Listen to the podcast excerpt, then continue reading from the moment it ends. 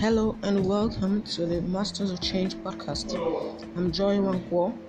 The person I'm going to nominate as my Master of Change is David Afolayan, my friend.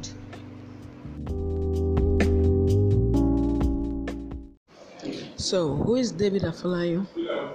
David Afolayan is a communications expert and he's my friend. He has been my friend for a little over a year now and in this short time, I have seen how friendships can stem from the strangest of places. David is a friend who checks up on me. Actually, I met him in church. A friend who checks up on me when I don't make it to church or asks me why I am downcast. And such calls, such interest has made me feel relevant to the society and that is one way I I judge my life through relevance. So having someone help me see my relevance uh, is quite important to me. So that is why I see David as my master of change.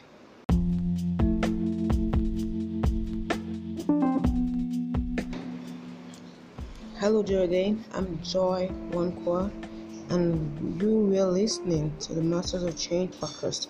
If you enjoy the podcast, please share and leave a review. Thanks for listening.